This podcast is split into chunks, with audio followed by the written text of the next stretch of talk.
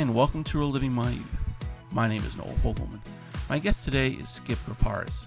Now, Skip's best remembered for portraying Monte, the Color Man, in the first two Major League movies. The original is celebrating, believe it or not, its 30 year anniversary. Man, I'm old.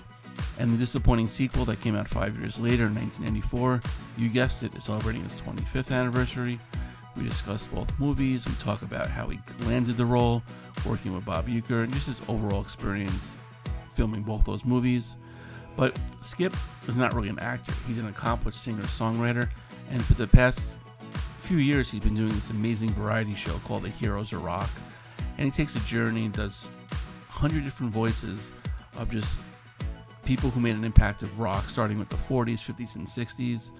Go check out some clips on his website, skipgriparis.com. It's fantastic. He does the show right now in the Midwest. Hopefully, it'll go national. He's hoping it does. And before that, before even Major League, back in the 70s, he was in Olivia Newton John's band. And before Grease, Olivia Newton John was a mega star. So he talks about just his time with Olivia. And super nice guy, very funny guy. And I hope you enjoy my conversation with Skip. Before we, you know, talk about obviously 30 years of Major League, which is unbelievable. I just want to Yeah. talk about what you're doing now, which I really, really enjoyed from what I saw. The uh, Heroes of Rock show that you do. Oh, you thank you. Yeah. Yeah. It's talk a little bit about that? sure. It's a one-man stage show. It's just me and the guitar. Uh, I don't believe in pre-recorded tracks. I like it all to be honest and you know real and happening in the moment.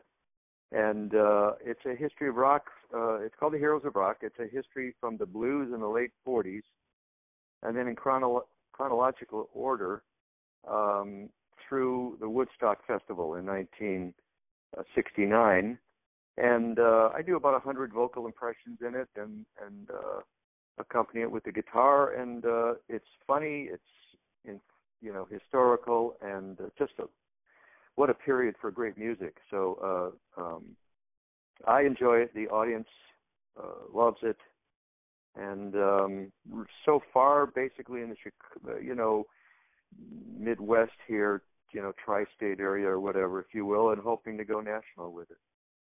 Yeah, that'd be great. Would love to see that. Um, now, there's obviously every artist you can think of from that era you do impressions of, but who would be Right. like, the hardest one for you to do? Like, who who took you the longest time to kind of like master? Oh wow, the hardest. Hmm, boy, you you you threw me one there. Uh, they're all kind of hard to do well. Um, I think the one that I'm uh, mo- least uh, content with is my Stevie Wonder. okay. Uh, uh, well, for one thing, I, I I don't play keyboard, so I can't. You know, I, I when I'm doing Ray Charles or Fats Domino or whatever. Right. I'm still playing it on the guitar, so there's Yeah. a, you know, a little bit of a limitation there. But getting his voice down has been um, a challenge. That's one of the voices that I, you know, I think I'm close, but I'm my own worst enemy, and that that one uh, uh, because it's so high and you know they all have a certain timbre you know everybody's voice is different so that one is that one's a challenge uh i do it in the context of a actually a personal story where, where when i met stevie wonder and uh it was actually at a um at a birthday party for olivia newton john Okay. who i used to play for we'll get i guess we'll get into that later but Yeah. uh and he was there by himself and i went up and talked to him and i was so nervous i just you know i just blew it Right. so uh, I, in my show, I take that and kind of embellish it a little bit, you know, based on, on a true experience, but for you know comedic effect, I take it, you know, take it a notch up, and uh, I have so much respect, uh, you know, for him. He's just one of the giants of music, you know, writing, playing, singing. Um, but I got to meet him. Unfortunately, I didn't I was so nervous I didn't do as well as I would, uh, you know, in retrospect would have liked. But that's showbiz. Yeah. Um.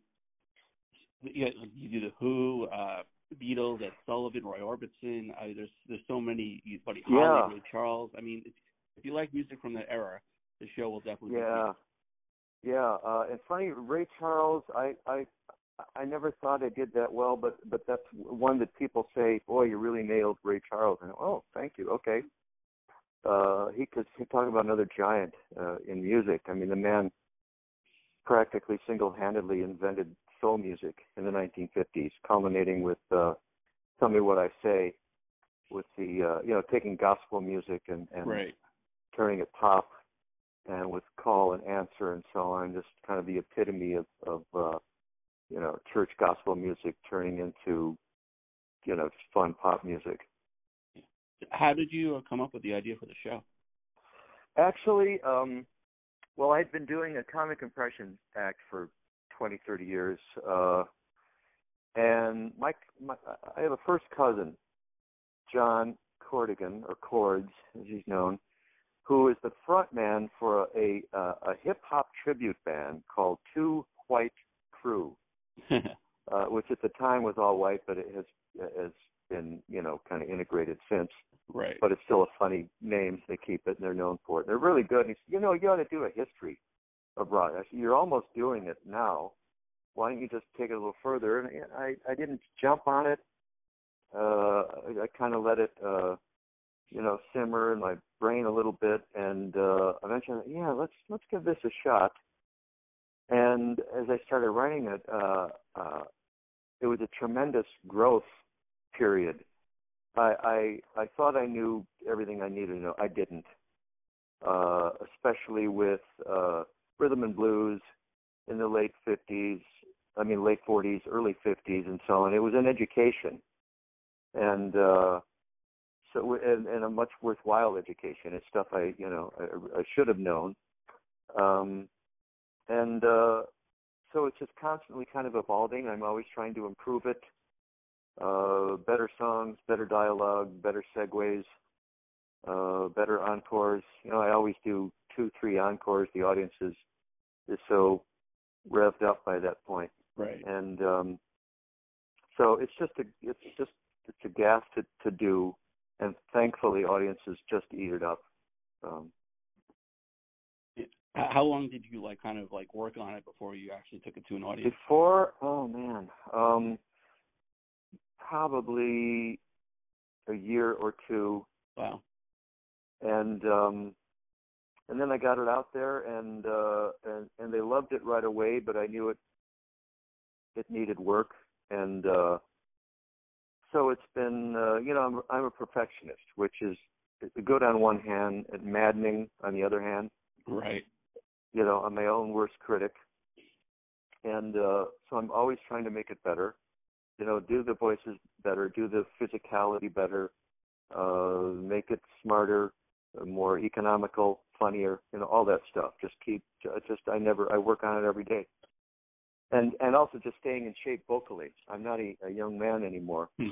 and to do all these incredible voices, uh, I I just have to keep working at it, you know, to stay sharp and uh, to keep my vocal cords flexible to do the you know incredible range that I have have to do in this show. You do any like warm ups prior to the show? Oh yes. Yeah. Uh, scales and so on. You know the usual kind of warm ups right. you would do uh, as a singer or a choir uh, member, whatever. Absolutely. Right. Uh, and then I and I, I I adjusted the show so that I don't start out with um of uh, range extremes.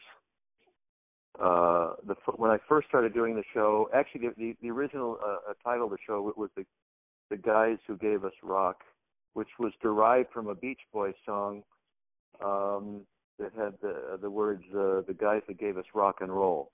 Although that was, I'm trying to remember what the title was, but uh, and so you kind of do a little bit of some of the you know major artists in in this opening number but I was hitting these, you know, just jumping right out there, hitting these extreme low notes and extreme high falsetto, and uh, it's like, okay, that's really not a great way to to start a show when you've got a, you know, it's a two-hour show, including a intermission. Right. So I kind of have to pace myself a little bit. So I, I rewrote it. Uh, I used a bit of Chuck Berry's rock and roll music to open up, uh, and uh, uh, eventually I, you know, I've got about three and a half octaves to work with, and uh, I use all of it. And um, but uh, it's uh, it's a joy to do. It's what I you know I'm a performer at heart. It's what I live for, and um, I'm just hoping it can you know spread to other other parts of the country would be great because it, it has universal appeal. It's not just a it's not Chicago themed show. Right. Yeah, all, all those artists, yeah, it would it would do really well. I think anywhere in the country, absolutely. I would like to think so. Yeah. yeah. Right. And you mentioned before that you uh, were, were in Olivia Newton-John's band uh, back in the '70s. Uh, how, how how did that happen? How did that happen? Um, a drummer friend of mine. Uh, I was in a group called Trilogy, 1969, 70, 71, in the Chicago area, and we did an album on Mercury Records and our drummer was a guy named Bernie Percy, phenomenal drummer, who who after recording the album moved to um, Minneapolis and wound up playing in a jazz fusion band. Well, when Olivia first came to this country, she worked out of an agency out of Minneapolis, and so this band would double as her touring group. So they, uh, you know, and, and she was playing kind of heavy country stuff at the time with some pop and um, they needed a guy. A guy wasn't working out that uh, they were adding on for her show that that played finger picking acoustic guitar and sang some you know backup vocals and so on. So they let him go and they brought me in, and uh, so for the first year I kind of worked for the band who was then working for her. Right. Then they they had a falling out, and operations shifted to Los Angeles, and I was the only guy that was kept on. And so uh, when I wasn't living in LA, I just fly out there for rehearsals, and then we do a you know two month tour or whatever at a time. And uh, uh, I I enjoyed the music. It was a challenge. I was playing. Uh, I was kind of new at finger picking. I wasn't right. re- really an expert and uh, and I had to kind of learn these what for me were difficult parts initially. So it was a challenge to learn them, and then to play them uh, perfectly every night. Um, and uh, and I kind of enjoyed the music. You know, she had some nice songs, and she was great to work with. What an awesome lady! Just uh, gorgeous, as everybody knows, but also as sweet as you would think. Hope. Right and uh always nice to me and um so i just i love those years. I mean there you know there's there's stuff on the road that you know traveling is not a hell of a lot of fun in itself. You know you right, just right. it's all, all that you know getting in buses or getting in planes or whatever. And uh uh you live for the the show. Although traveling by plane back then was a lot easier than it than it is now. right? yeah back then I would carry my guitar on board, and then they would throw it in a closet, you know, and that was yeah. that was it. Uh, now I've got to, uh, you know, I've got to check it in. Right. Uh, I don't Pay know if it. it's gonna, yeah. I don't know if it's going to be there when I arrive. Right. So true. I don't know what condition it's going to be in. I've seen those guys just drop them guitars from like, you know, waist level down to the floor. They don't care. Right and um but back then it was kind of easy. I tell you, one one tour we had our own jet for oh, the whole tour, our own stewardesses. It was called the Starship, and it, it had been used by oh the Rolling Stones, you know maybe Elton John. I'm trying to remember now. And so that was I don't know how they I, I doubt if they made much money on on that tour, but uh what a luxury. So the you you you know you'd finish the show there'd be a limo waiting for you. You get in the limo, limo drives here to the stairs of the jet. You walk up the stairs and there you are. And then you're, you know, uh, Paul Williams was the opening act for that tour. I don't know if you know. Do you remember him? He was a songwriter, very oh, short yeah. in stature. Wrote, yeah. uh, you know, uh, songs for the Carpenters and Three Dog right. Night, stuff like that. So his, uh, they were the opening act, and they would, they would do their show, the opening act, and then they go back to the the jet and just drink all drink all night. Right. So I I can't imagine that they that uh, that that was the the one and only time we used that jet because I, I can't imagine that Olivia made any money on that. But good times, great memories. and uh yeah, at some point she said yeah at the end of 19 we did a world tour at the end of 1978 okay and she said i'm going to be taking a lot of time off don't wait for me and as it turns out she didn't go back on the road for another four years uh and i, I had gone on to you know to do other things but right yeah yeah, because yeah, I, I guess her acting career really took off then with Grease and you know, everything else. I don't know if I, God, I don't think my acting career ever took off. I mean, I was doing, I was doing some Chicago theater. Right. And I was talking I, about I, What's that? Oh, her acting career. Yeah. Oh, yeah. God, yeah, yeah. Oh, yeah. yeah. Her, yeah. Although, yeah. Um. Uh. Yeah. Uh. Although Xanadu was, uh, uh, you know, a disappointment. Although the, it was right. great songs. Yeah, the songs it were was great. just, yeah. Yeah, you know, uh, Jeff. I think Jeff Lynne did a lot of those. Um, uh, you know, be, previous to that, um, John Farrar, her producer and guitar right. player, wrote just about all of her hit songs and a lot of the stuff on her album and stuff. But then, I'm pretty sure for Xanadu that a lot of those were Jeff Lynne compositions. Yellow, I think he, right. yeah, I think he produced them anyway, and he probably wrote them. But, uh, but a lot of great songs, just a kind of a I don't know. That movie just kind of laid there. But um um yeah, and then you know after that, I don't know that she did that much. Um She, as far as yeah, she did, she did a yeah, couple she did like another one with like John John Travolta, which was. Oh, you're right. You're yeah. right. Yeah, she did do uh, at least one with him. Yeah, the music was And, good, uh, but the movie was terrible. Yeah, I did. uh I uh I met John Travolta through her. okay. we were playing Vegas in 1978, and uh, Grease, I believe, had just been released or was about to be, and but "You're the One That I Want" was out there as a single, and so he came, um, met Olivia and I in in her dressing room, and I we kind of went through that song, and then he got out and just unannounced, um, you know, sang that with her Right. and it was pandemonium. You know, the the, the audience had no idea, and he was really good. I mean, and he just he was all over the stage, and uh so that was kind of cool. I talked to him for a bit. He was a nice, you know, nice fella, Right. and um in fact, I I wound up playing. Uh, now this is a- no, forget this. This is a long story that not enough would pay off. So let's move on. Okay. okay. So, but you, you were like performing with. I, I didn't realize how like huge he was even before Grease. I mean, like you know, the singles she had. I never really knew, knew that before that.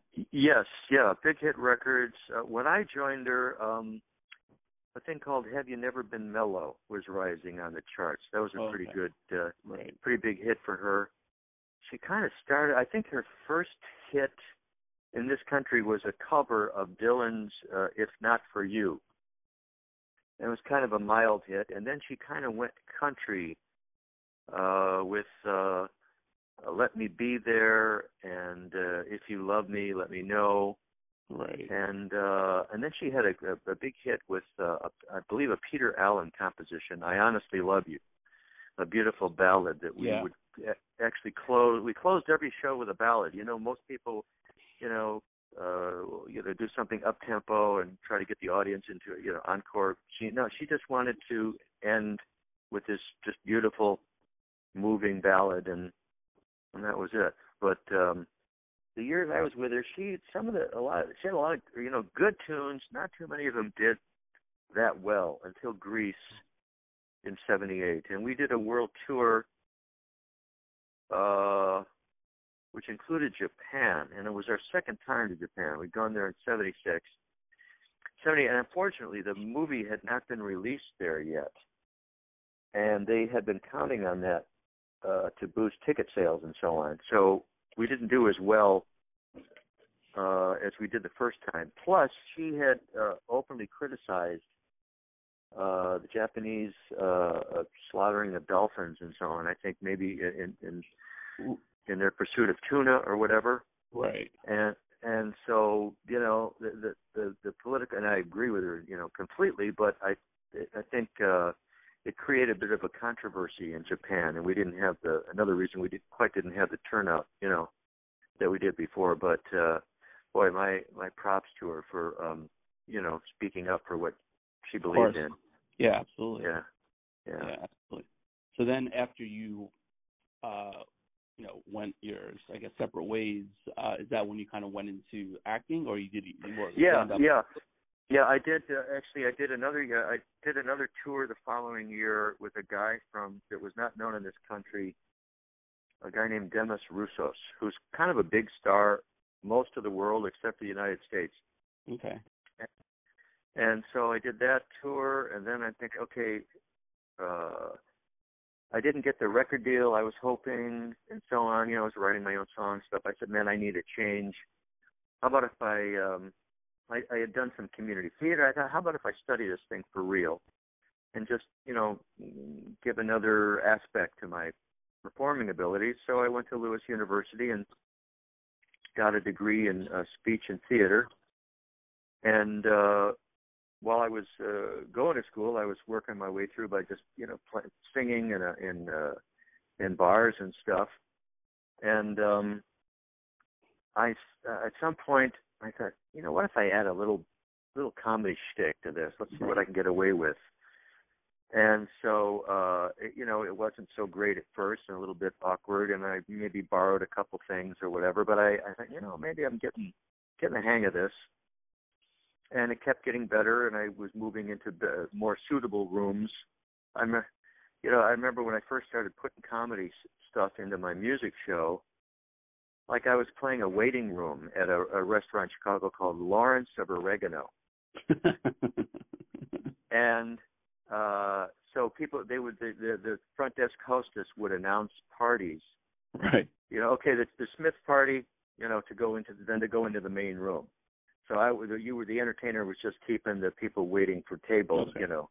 Right. And so so but when I started doing comedy sh- stuff, and then they started announcing tables between my setup and my punchline, it's I'm Hmm. thinking, well, this may not be a good good Yeah. fit anymore. Yeah. So um I started uh, playing like eclectic rooms, cabarets, and so on. And then at some point, I think in '84, I thought, oh, maybe I, you know, maybe I should see if this would actually work in a real comedy club. And I was scared out of my wits, but I had a friend of mine who was a really good comedian, John Caponera, uh, got me like, gee, I want to say he got me a 15 minute set, which is really unheard of for someone to, to come in and kind of showcase. Right. But I did 15 minutes and I blew the roof off the place. I mean, it was insane. And the the the, the floor manager really gets on the phone and talks to the guy that owns the club. We got something here. You know, we got something here. So he became my the the, the owner of the club became my manager, and I started. uh um you know, working on the show and first starting out as a feature act, and then in not too long I started uh headlining, and then I was headlining all the time. I, I played, the, and it was the only comedy club in Chicago at that time, Zanies. I I headlined that club four weeks in a row Wow. in the summer. Uh, it was it was crazy, um, and uh, so then I you know I started working around the country, and I got you're in New York. You, you you're familiar with Dangerfields. I headlined course, that, yeah, that place yeah. a couple times, and I was out in L.A. and everything, and uh, it worked kind of great for a, for a while. Then I had a little bit of an acc. Whoops, I had a little bit of an accident, and I, I lost my health. Um, and uh, things kind of uh, I, I wound up having to just stop performing for a while. So uh, and then I, I finally found a, a, way to cure my ills, and I eventually got back on the horse and you know started working clubs again. But I I lost all the the, the momentum I had as, as an actor and as a comedian. I just lost it, you know. So like I was pretty ill when I did the first major league and uh uh so by the time I you know I felt better it, it was I don't know maybe 92 and uh, the world had kind of passed me by but I still I still made a living doing comedy doing corporate work and whatever I was still headlining Zanies and other places and um up until um at some point I realized that uh I was so much older than the the people going to the comedy clubs. Right. You know, I'm doing impressions of Paul McCartney or whatever, right? Well, if the kids are too too young to know who Paul McCartney is, Mhm. you, you're in trouble. You Yeah. know? And so it was becoming a, a younger, more ethnic group that just couldn't relate. And at some point, I, I called up uh, Bert, who managed the Zanies at that time. I said, Bert, I think uh, I think it's time, you know, to call it a day.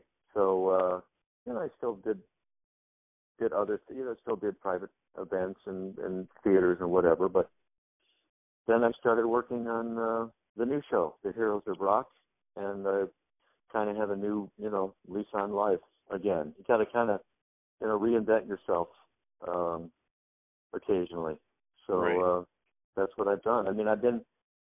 This is my 55th year in show business. Wow. Yeah, how about that? Um, Yeah. So uh, I'm still, I still got my, still got my voice. I can still play. I'm still funny, and um, you know, uh, and I'm able to to use my talents to make people happy. It's not a bad thing. Right. No, absolutely.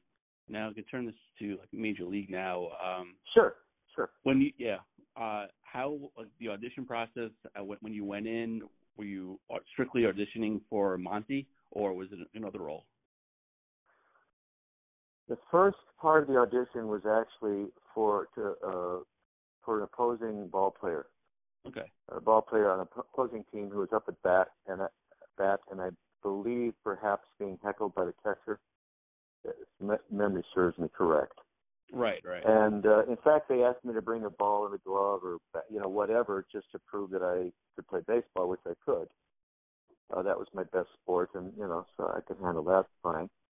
And uh, then uh, they said, okay, well, uh, we'd like you to read for uh, for Color Man and I just uh, read one line and did kind of a take, and they all laughed, and um, and then two weeks later, I get the call that I got the the part of Monte. You know, it was, you could have knocked me over with a feather. I thought I had blown it. Like you know, you blow so many auditions.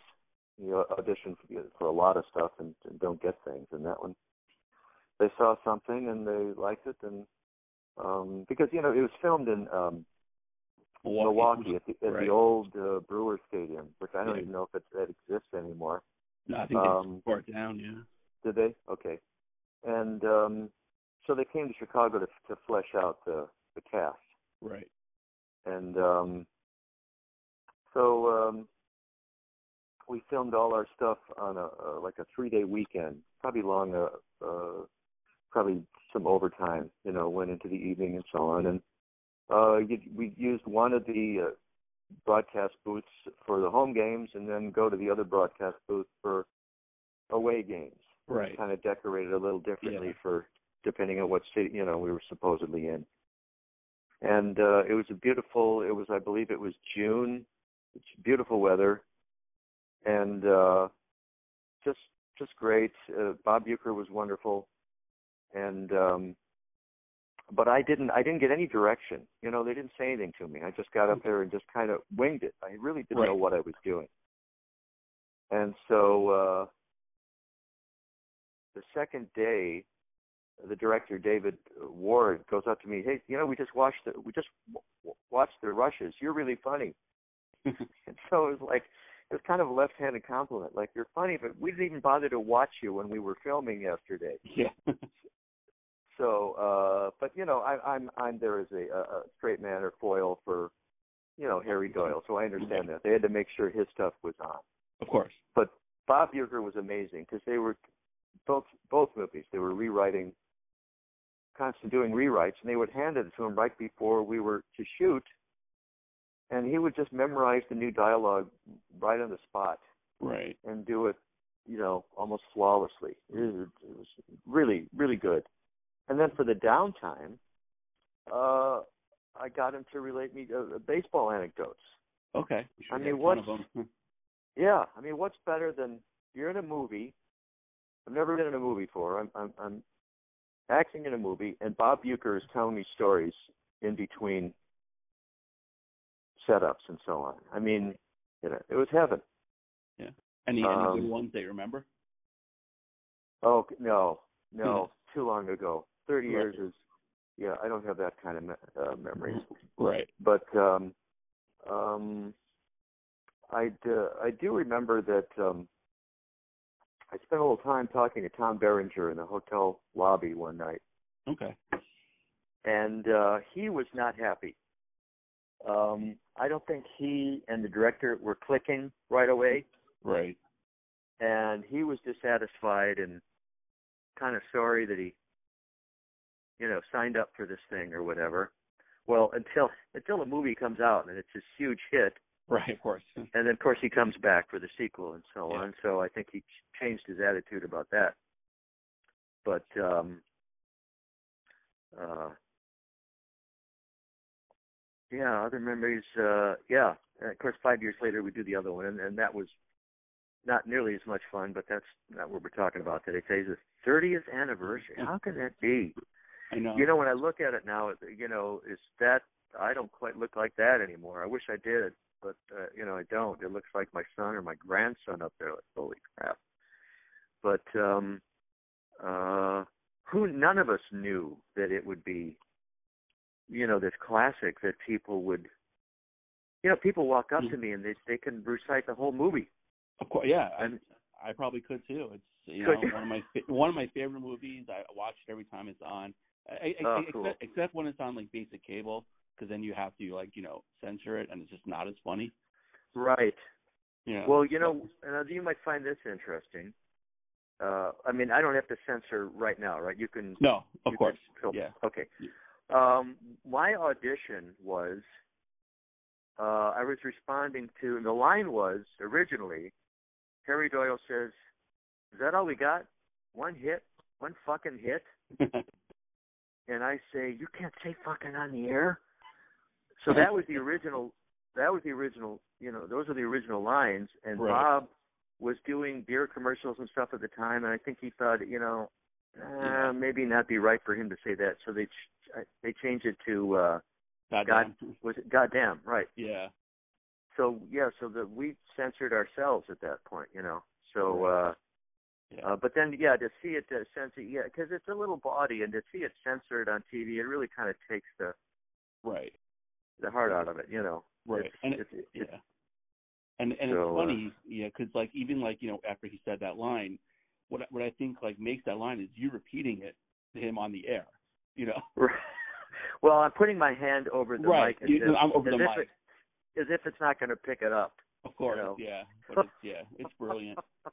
but yeah, but like even like you mentioned about the censorship, like when they have the um the Asian uh you know, what's it called, grounds crew talking and they they censor, you know, the uh subtitles. So you hear Oh, really? talking. Yeah, they don't even say Oh. anything when you watch it. You know, Oh wow. regular cable DVD, you know, it says they're still still shitty. But it just Uh, you, you, you lose a little translation in a certain, Right. you know, with, with basic cable. Right, I guess so. Yeah, I don't really watch the movie. I, you know, occasionally we'll see a picture, or yeah. I, I'm very uh, not comfortable watching myself. Right. I, you know, I, I'm too critical, Yeah. and uh uh so I don't really watch it. You know, since I don't know when the last time I actually, you know, watched the whole movie through. I just, you know, let other people tell me tell me about it. So of course. Yeah. um, but how about that? I did a, uh, they did a little uh, uh, special on uh, CBS television in Milwaukee. They did a celebration, a 30 year anniversary, and I they came to my Okay. home and we Oh, did wow. some interviewing and um and that was it. So it was kind of a, a show about the, the people in the general area that had, had participated in the movie, and I thought they did a very, very, you know, did a nice job. Yeah. Now, So it's nice uh, to be remembered and thought of, you know, Yeah. for whatever reason. You know, Yeah, it's definitely. uh, a lot better than that felony, you know. That right, I, yeah, uh, of course. yeah, I'm, I'm, Yeah. I'm, I'm, I'm glad, I'm glad you rebounded from that. You know, Thank you. carved out a nice career. Yeah, yeah, right. Well, was the reason why they like chose Milwaukee was was maybe like Cleveland, like the, stadium there was that unavailable to shoot it? exactly. Yeah, okay. Exactly. Scheduling problems with uh the Cleveland Stadium, and I can't remember what that stadium is called now. Oh, but, um, uh, Cleveland Mun- Municipal Stadium, I think. Is that that sounds right? That Yeah. sounds right. I think they did uh, shoot some exteriors, right, right. um, but uh yeah, they could not get so so Brewer Stadium. I guess thought they thought it was you know similar and Yeah, maybe similar sized town or whatever, and uh Uh, I thought it you know worked well, but you know David Ward, this is his story. He grew up in Cleveland, Okay. and his his heartbreak with the you know Cleveland team is what you know inspired the story. Right. So um And it's uh Anyway. it's pretty amazing. You know, they've they've had so much heartbreak since then. You know, they've been to a, quite a couple World Series and they even lose to the Cubs in the World Series. I mean, how bad can that Oh. get, you know? right. Wow. Yeah. How about that? Yeah. Yeah. That's uh two longtime uh, lovable losers quote unquote Right. uh competing. Um, yeah. Right. Yeah. Well, I you know so I grew up with the as a Cub fan and went through all Right. that for you know uh Right. many decades. Um, Right. But um so I could relate. Yeah, of course. Yeah, of course. A couple things in the movie. I don't know if you can confirm it or not, but like uh Wesley Snipes, who played William Mays Hayes, every time that he was running, it was always in slow motion. Now I heard it was because he was just like the slowest runner, so they kind of like did that in slow motion to make it look like he was fast. You know, I, I that I don't know, but I do have a, a little behind the scenes something for you. Okay. Great. Uh, from the from the, I think I heard this from the director. that Tom Berenger threw like a girl, which Right. is what you used to do to you know insult somebody. Not so politically Oh, you correct know now. correct yeah. now. But uh, so they, the guy that who's the catcher for the, uh, I believe the Dodgers, uh, Oh, yeah, was. I Steve can't remember Yeager, right? Yes, Yeah. was like had to be like the stunt person for Okay. the throws to second base and so on because just Tom was not a baseball player. right.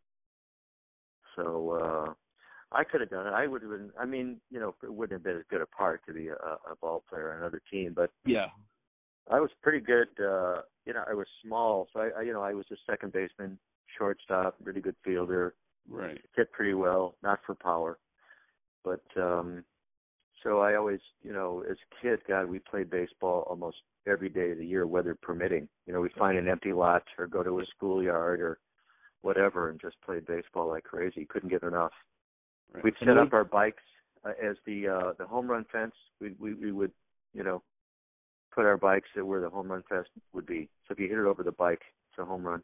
Right. Yeah. We um I grew up in New York City in, in Queens, so we pl- would play stickball a lot. So that, Oh, was big wow. thing. Yeah. So that was a lot Wow. of fun. Now, where Yeah. do you play? Where do you play stickball? I had um it basically um across the street from my house was my elementary school, so they had a big schoolyard Oh, and they okay. had like you know a little wall where you kind of drew the strike zone. So basically, you Okay. only needed two, two or three people. You don't need a catcher because the ball came back to you if you didn't hit it. And then if you hit it, you try to run and catch it, or you had kind of like designated fielder out there. So it was really game of three. You really need more Yeah. more than that. And Okay, then, okay. Eventually, you know, eventually played regular baseball on like a you know, traditional field. But yeah, stickball was great. You know, it's a lot of Huh. fun. A- except when the ball went in the street and you had to like you know dodge cars to get it. Right. You Right. know, Right. Sure. Yeah. Yeah. But um. Yeah, we yeah we'd have problem breaking windows. Oh yeah. you know, with the with the Yeah. league, we played with the league, you know, and then then you hit the, that would easily break windows. But uh in fact, I'm reading a. This is not that important. You're a New Yorker, but uh, Mr. Cub is Ernie Banks Right. in Chicago, and I grew up with him. When I started watching baseball in like oh 53 or so, it was his first year. So, so I'm reading a biography about him right now, which is uh very interesting. So, Oh, uh, great. Yeah, I, yeah. I I love like baseball biographies, so maybe I'll have to have to read that. Uh, Yeah, it just came out this year. It's an it's a new one, and, and I'm just starting it. So I, it's like I, I hear that it, talks, you know, it's you know the good and the bad, and Right. you know it's a kind of a, a even, you know, honest uh, coverage of him. So anyway, well, anything else you can think of? Oh yeah, you know, I, we said you know there's actually another anniversary this year. We, we said we weren't going to talk about it, but it's the 25th anniversary of the, the sequel. You know, if you want to be, uh, you know, Yes, that's true. That's yeah. true. Yeah. Yeah. Now, what like um it came out five years. Do the math. Five years after the original. What um Right. why did it take so long for the sequel to come out?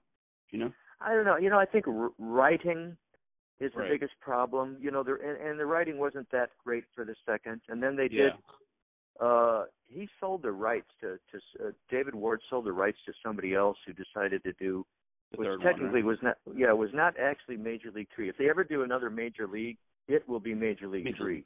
Right. Yeah, the, the the other thing was not really considered part of the series, and uh I talked to uh Bob Uecker about that, and he really he regretted uh being in it because it was so awful. But I guess in fact he initially refused, Right. but they made him an offer he couldn't turn down.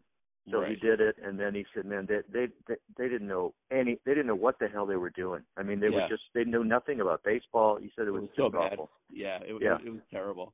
And then Yeah. you know you get like you know Ted uh McGinley in there who seems to kill every show. You know, I joke. Uh, he's great, but yeah, that was that was always the running joke. Anything that he was in would always get canceled. So oh wow, that's funny. That's Yeah. funny.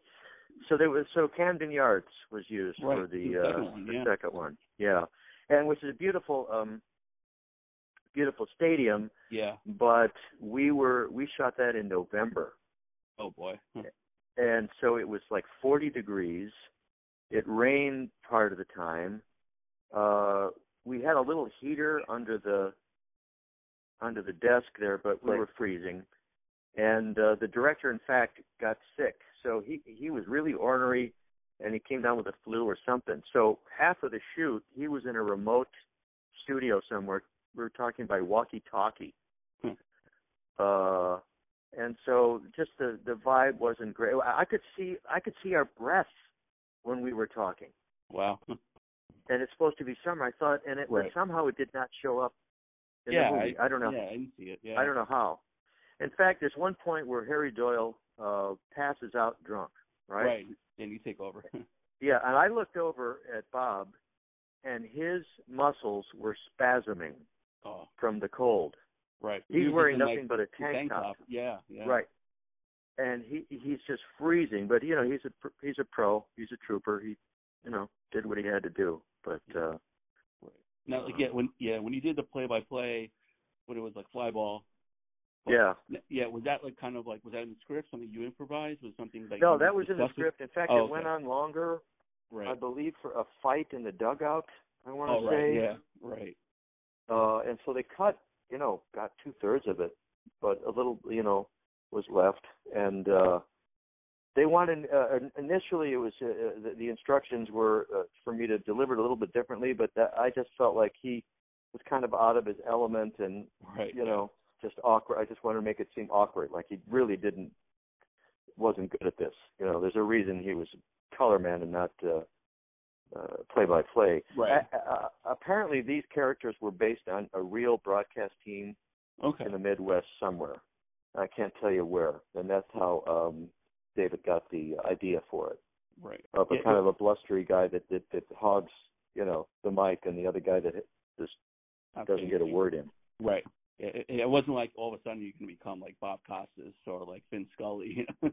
Yeah, that wouldn't make any. Yeah, it Yeah. wouldn't make any sense. Right. Wouldn't be funny. yeah, a- absolutely. But um if they ever do make a Major League Three, maybe they can get you in uh, as the Well, well. if, if, well, they got to ask first, yeah. and of course, and they got to get financing for the film, which I doubt if they ever will. You know, I think At that I think yeah. that ship that ship has sailed. You know, unless they come up with. I mean, how do you tell that story over again? You know, it's like yeah. It's yeah, and plus it's like so hard to come up with like with sequels to comedies. They're just not Exactly. funny, you know. exactly.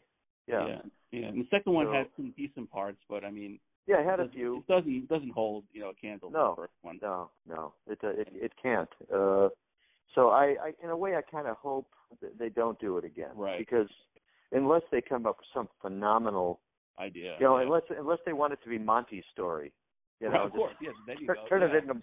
Let's make it about my character. Well, okay, I'll be excited about that. But uh, yeah. other than that, um, you know, I kind of, in a way, I hope they don't, unless you know they really come up with something brilliant, and I don't see how they can. So right. Yeah. anyway. But uh, yeah, but Skip, this was great. Um, where can people find more information about your show? Go to my uh, website, skipgriparis.com. That's S K I P G R I P A R I S. And they can, you know, a little more about my history and see a little video of my new show. And uh, um, I hope to be playing in a, in a town near you soon. So, Yeah. so that- thank you be- so much. Great talking Yeah, to you. Yeah, thank you so Enjoy. much, Skip. I really appreciate it. Enjoy this great sp- spring day, and um, talk to you later.